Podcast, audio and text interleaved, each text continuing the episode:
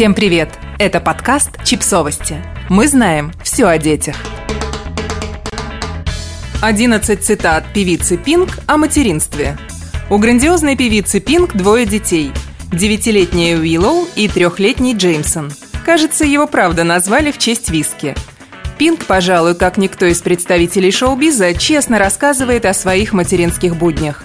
Мы собрали подборку ее цитат о детях и воспитании. О буднях матери.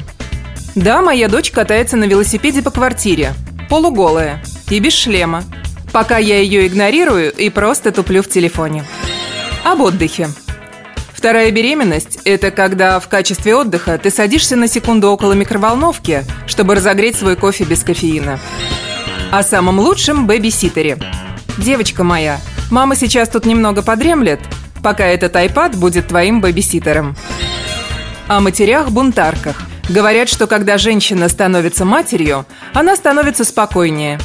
Конечно, это неправда. Когда у тебя появляются дети, ты перестаешь так много думать о себе и начинаешь думать о том, как нужно сделать для следующего поколения.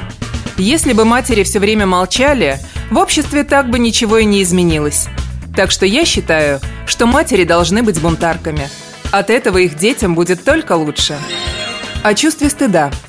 Мне бы хотелось избавиться от чувства материнского стыда. Как бы ты ни старалась, кажется, что ты всегда могла бы быть лучше. О честности. Я честная. Да, я знаю, что моя дочь пока еще маленькая, но я так хочу, чтобы она знала о том, что такое справедливость, доброта, что нужно бороться за свои права, потому что к девочкам иногда относятся так же, как и к мальчикам, а иногда по-другому. О травле. Мой старший брат был тем самым мальчиком, которого очень сильно травили в школе. Мое сердце просто разрывалось от боли, и я пыталась его защитить. Я тогда поняла, что нельзя допускать несправедливости, что я никому не позволю плохо обращаться с другими людьми. Довольно. О том, что скучает по собственным родителям. Когда я стала взрослой, я так далеко уехала от моих родителей, как только можно было уехать, оставаясь с ними в одной стране. А теперь, когда у меня появились собственные дети, мне бы хотелось, чтобы мы снова были соседями. Было бы так здорово, если бы мои дети просто так могли зайти в дом своего дедушки и съесть там те самые печенья, которые я им есть не разрешаю. О красоте. Как-то раз я везла свою дочку в школу, и она мне сказала: «Мама, я самая уродливая девочка из всех, которых я знаю». Я просто потеряла дар речи, когда она произносила эти слова. Она же моя дочь, как вообще ей могли в голову прийти такие мысли?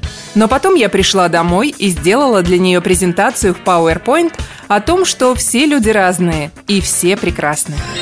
О теле после вторых родов.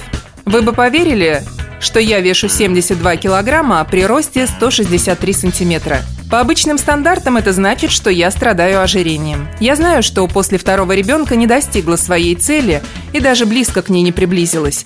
Но, черт возьми, я не чувствую ожирения. Единственное, что я чувствую, что я – это я.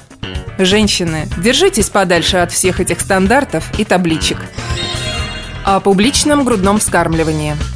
Так странно, что у многих людей есть какие-то суперчеткие представления о том, где можно кормить, а где нет, хотя это вообще их не касается. Грудное вскармливание – это история про меня и моего ребенка. Здесь все просто. Он хочет есть, и я его кормлю. Или вы хотите, чтобы он орал? Он может.